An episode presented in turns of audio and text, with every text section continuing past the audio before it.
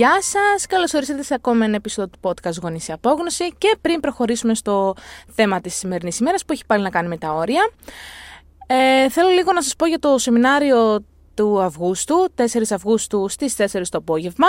Το σεμινάριο έχει θέμα σεξουαλική ανάπτυξη και διαπαιδαγώγηση παιδιών. Είναι ένα πάρα πολύ σημαντικό ε, θέμα το, για το οποίο πρέπει να γνωρίζουμε όλοι οι γονείς ε, γιατί μεγαλώσαμε ε, σε μια περίοδο η οποία σεξουαλική ανάπτυξη και τα παιδαγώγηση ήταν λίγο ταμπού, ε, δεν μας μιλούσαν για αυτά, δεν μας μάθαν σημαντικά πράγματα και σαν ενήλικες και σαν παιδιά και σαν έφηβοι είχαμε να αντιμετωπίσουμε κάποια προβληματάκια.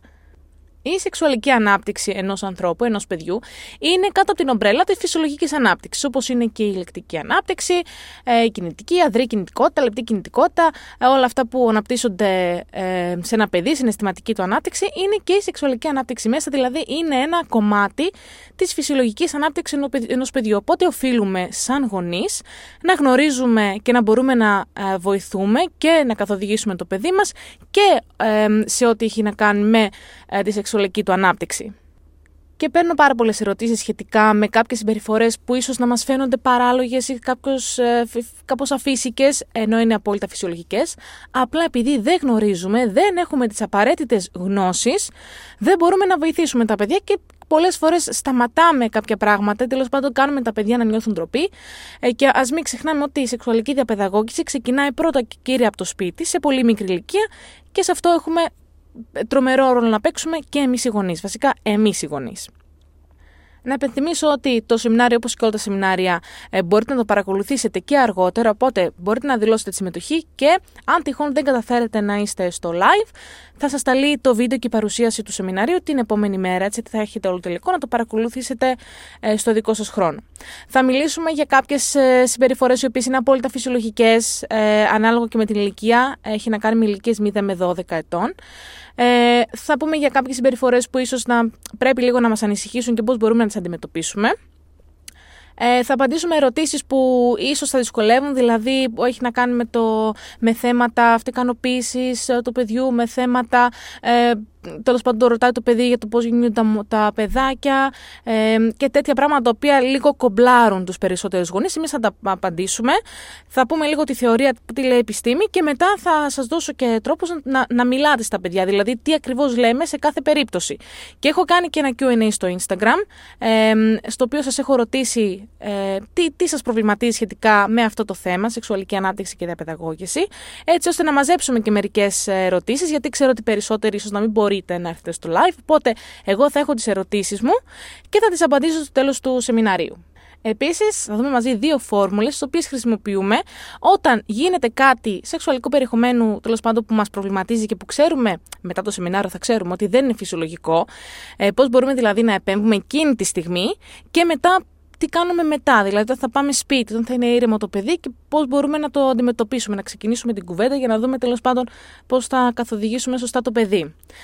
Είναι πολύ σημαντικό να γνωρίζουμε αυτά τα πράγματα σαν γονείς, γιατί θέλουμε να μεγαλώσουμε παιδιά τα οποία είναι καλά με το σώμα τους, ξέρουν ακριβώς τι συμβαίνει, ξέρουν πώς να προστατεύουν το σώμα τους ε, και είναι γνώσεις οι οποίες είναι φυσιολογική, φυσιολογική ανάπτυξη του παιδιού και πρέπει να τις γνωρίζουμε σαν γονείς. Όπως γνωρίζουμε τέλος πάντων λίγο το πότε ξεκινά ένα παιδάκι να μιλάει, πότε περιμένουμε λίγο ένα παιδάκι να ξεκινήσει να στέκεται, να μπουσουλάει, να περπατάει. Πρέπει να γνωρίζουμε και ό,τι έχει να κάνει με αυτό το θέμα. Θα βάλω το, το σύνδεσμο για να κλείσετε, να δηλώσετε τη συμμετοχή, να κλείσετε τη θέση σας εδώ σε αυτό το podcast, είναι από κάτω. Και αν έχετε οποιασδήποτε απορίες, δηλαδή αν θες να κλείσεις ε, τη θέση σου για να παρακολουθήσει το σεμινάριο, αλλά ξέρεις από πριν ότι δεν θα μπορείς να το παρακολουθήσεις live, έχεις όμως κάποιες ερωτήσεις που θέλεις να απαντηθούν, μπορείς να μου στείλεις ένα email ή ένα μήνυμα στο Facebook ή στο Instagram και να μου πεις: Ξέρεις, Ραφαέλα, θέλω να, να απαντήσουμε και αυτή την ερώτηση. Και εγώ όσες πιο πολλές πληροφορίες θα σας τις δώσω, γιατί είναι πάρα πολύ σημαντικό αυτό το θέμα και πρέπει να το γνωρίζουμε, γιατί είναι πολύ ε, συχνό φαινόμενο τα παιδιά να γίνονται έφηβοι, να γίνονται ενήλικες και να μην γνωρίζουν βασικά πράγματα για το σώμα τους, για το σώμα του άλλου ε, και αυτό δημιουργεί προβλήματα στην κοινωνία μας, όπως γνωρίζουμε πάρα πολύ καλά. Πάμε τώρα στο θέμα του σημερινού επεισοδίου που έχει να κάνει με τα όρια. Τα όρια που βάζουμε σαν γονείς για τον εαυτό μας. Εδώ θα πω ότι μιλάμε πάρα πολύ και μιλάω και εγώ πολύ συχνά για την αυτοφροντίδα, για τη σημασία της, για τη σημασία του να είμαι εγώ πρώτα καλά, για να βοηθήσω το παιδί μου, για να είμαι ήρεμη, για να είμαι ψύχρεμη, να έχω υπομονή, για να στηρίξω το παιδί μου στις δύσκολες στιγμές του. Γιατί είναι πάρα πολύ σημαντικό να είμαστε εμείς καλά και το έχω χρησιμοποιήσει το συγκεκριμένο παράδειγμα και θα το χρησιμοποιήσω και τώρα ε, ξανά, είναι το παράδειγμα αυτό με το αεροπλάνο, που σου λέει ότι σε περίπτωση τέλος πάντων εκτάκτου ανάγκης, κατεβαίνουν οι μασκούλες. Πρώτα πρέπει να βάλεις τη δική σου μασκούλα, το δικό σου οξυγόνο και μετά του παιδιού σου. Γιατί αν εσύ δεν μπορείς να αναπνεύσεις, πώς θα βοηθήσεις το δικό σου παιδί να αναπνεύσει και το ίδιο. Και κάποιες φορές το παραξηγούμε λίγο όσον αφορά την αυτοφροντίδα. Θεωρούμε ότι είναι απλά ότι ξέρεις, πρέπει να έχω 10 λεπτά για τον εαυτό μου, μισή ώρα για τον εαυτό μου. Κάτι τέλος πάντων να κάνω για μένα.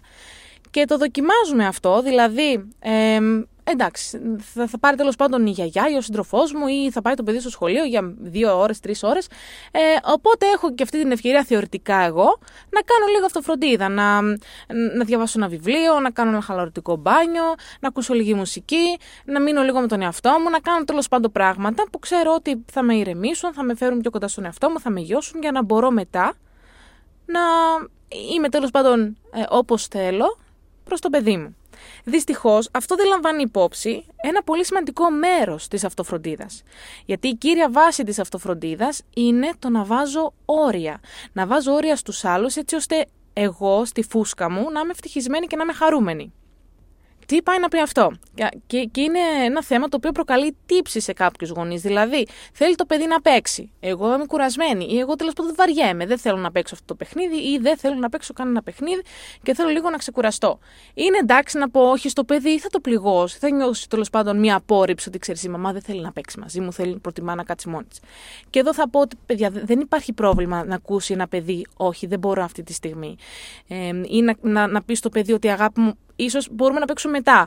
Ή να βάλουμε ένα πιο μεγάλο το παιδί μια συγκεκριμένη στιγμή μέσα στη μέρα, περίοδο μέσα στη μέρα που ξέρει το παιδί ότι θα έχει τη μαμά ή τον μπαμπά, αποκλειστικά δικό του, θα παίξουμε εκεί, θα κάνουμε το puzzle, θα κάνουμε το μπάνιο μας, θα διαβάσουμε το παραμύθι μας, θα πάμε τη βόλτα μας και ξέρει ότι υπάρχει εκεί. Δεν, δεν σημαίνει όμως ότι ό,τι μου ζητάει το παιδί, ό,τι το παιδί θέλει να κάνω, εγώ πρέπει να το κάνω και να καταπιέσω και αυτά που θέλω και αυτά που έχω ανάγκη και, και τα όρια μου δηλαδή να μην τα βάζω. Όταν βάζουμε όρια βάσει τις ανάγκες μας για να είμαστε εμείς καλά, τότε δείχνουμε και στο παιδί ότι είναι εντάξει να βάζει και τα δικά του όρια. Και αυτό έχει να κάνει με όλα. Δηλαδή, αν. Ε, αν το, τέλος πάντων το παιδί δεν θέλει να με αγκαλιάσει εκείνη τη στιγμή, γιατί δεν, δεν νιώθω πολύ καλά. Μπορώ να πω αγάπη μου, μπορώ να σε πάρω λίγο πάνω, όμως προτιμώ να μην πάρουμε τώρα αυτή τη στιγμή αγκαλιά. Δεν, δεν νιώθω άντα για να κάνω αγκαλιά αυτή τη στιγμή.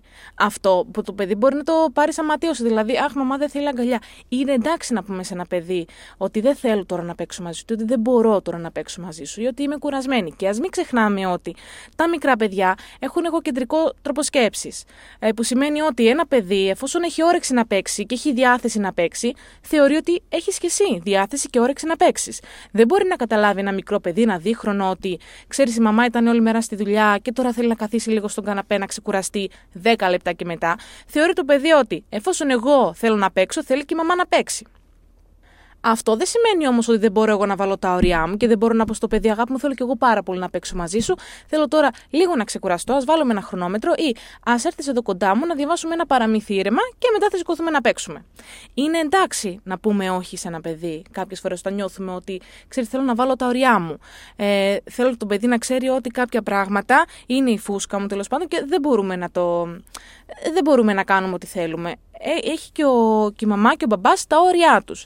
Και είναι πολύ σημαντικό αυτό, γιατί και οι άνθρωποι που θα βρει ε, στη ζωή του έξω μετέπειτα έχουν και αυτοί τα όρια τους. Και ένας άνθρωπος, ο οποίος είναι ψυχικά υγιής και ξέρει τι ζητά και τι έχει ανάγκη, βάζει τα όρια του και δεν νιώθει άσχημα.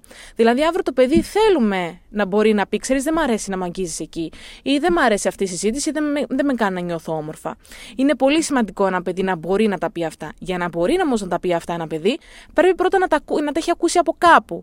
Και ποιος είναι ο πιο όμορφος τρόπος να τα ακούσει; Από, από, από ότι σε ένα περιβάλλον υγιές και ασφαλές, στο περιβάλλον που δημιουργούμε εμείς ε, στο σπίτι, σαν γονείς. Και αυτό έχει να κάνει με όλα. Δηλαδή, με το ότι ε, όταν μας μιλάει άσχημα με ένα παιδί ε, και ένα πιο μεγάλο παιδάκι, μπορούμε να το πούμε. Ξέρεις κάτι, δεν μου αρέσει να μου μιλάνε έτσι. Ή δεν, δεν, δεν το χτιμώ αυτό που συμβαίνει ή αυτό με κάνει και νιώθω άβολα. Είναι πολύ σημαντικό να τα ακούει αυτό ένα παιδί. Γιατί όταν, ε, όταν βλέπει το παιδί ότι ξέρεις, κάνουμε κάτι με το ζόρι, απλά για να το ικανοποιήσουμε το ίδιο, τότε θεωρείται αυτό είναι φυσιολογικό ότι έτσι πρέπει να κάνουμε. Και εγώ όταν θα μεγαλώσω είναι εντάξει να καταπιέζομαι για να, για να κάνω τον άλλον ευτυχισμένο ή να κάνω κάτι το οποίο τέλος πάντων δεν θέλω. Ε, αλλά θα κάνω τον άλλο ευτυχισμένο και θα τον ικανοποιήσω, οπότε εντάξει, θα το κάνω με το ζόρι. Είναι αυτό ακριβώς που δεν θέλουμε να μάθουμε.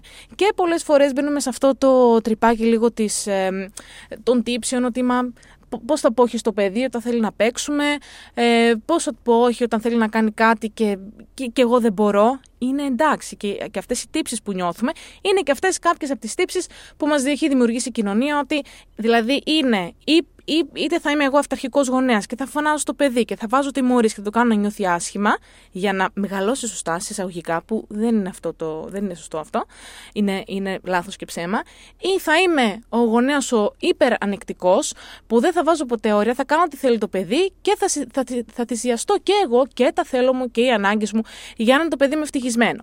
Θα το πω ακόμη μια φορά και ελπίζω να το, να το λάβετε υπόψη σας και να το θυμάστε πάντα ότι δεν είναι δουλειά του παιδιού να μας κάνει εμάς ευτυχισμένους, ούτε και δουλειά ενός γονιού είναι να κάνει το παιδί του ευτυχισμένο. Τι εννοώ με αυτό; Φυσικά και θέλουμε τα παιδιά μας να είναι χαρούμενα και ευτυχισμένα. Δεν μπορούμε όμως συνεχώς να τα προστατεύουμε από κάθε τι που μπορεί να τους στεναχωρήσει. Ε, γιατί αν το πάρουμε έτσι, σημαίνει ότι όποτε ζητάει το παιδί γλυκό, εγώ θα του δίνω για να μην κλάψει. Ε, το, όποτε το παιδί θα θέλει να με χτυπήσει, εγώ θα το αφήσω γιατί ε, αυτό θέλει το παιδί, οπότε γιατί να του πω όχι.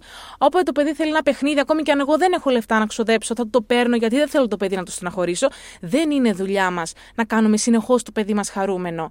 Και θα πω τώρα μια διαφορά. Άλλο το, άλλο το παιδί χαρούμενο και άλλο το παιδί ευτυχισμένο. Γιατί το, το, είχα, το είχα πει και πριν, νομίζω το, το έχω πει λάθος. Ε, η ευτυχία και η χαρά είναι διαφορετικό πράγμα. Ένα παιδί ευτυχισμένο είναι ένα παιδί που ε, μεγαλώνει με όρια και ε, όρια που του βάζουμε εμείς για τον εαυτό του και όρια που, που μαθαίνει να βάζει ο ίδιος, το ίδιο το παιδί, και όρια τα οποία βάζουμε εμείς για τον εαυτό μας για να είμαστε όλοι καλά.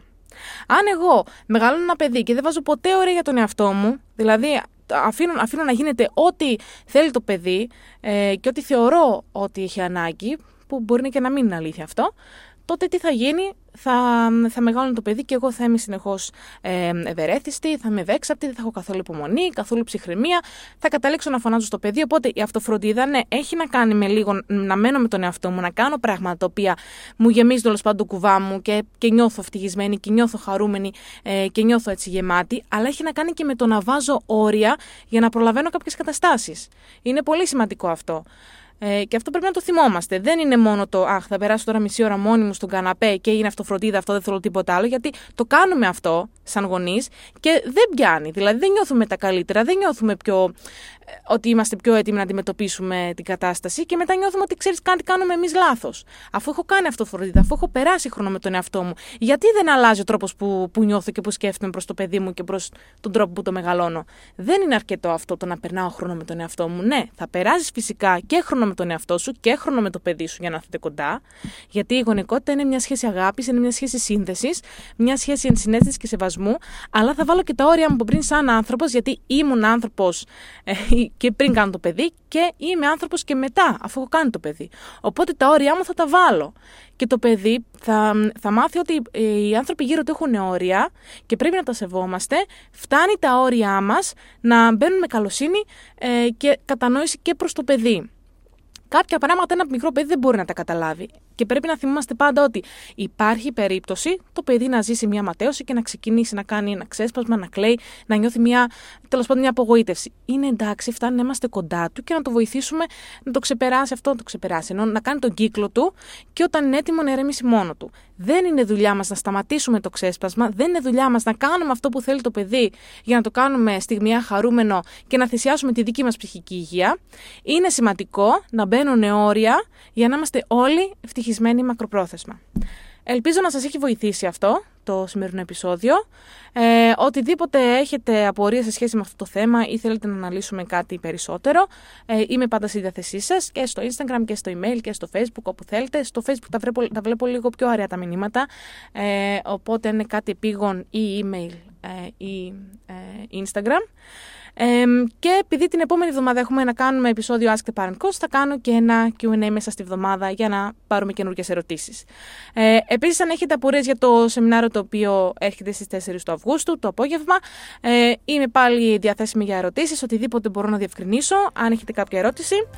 Ε, και αυτό, σας εύχομαι μια υπέροχη μέρα και θα τα πούμε την επόμενη εβδομάδα.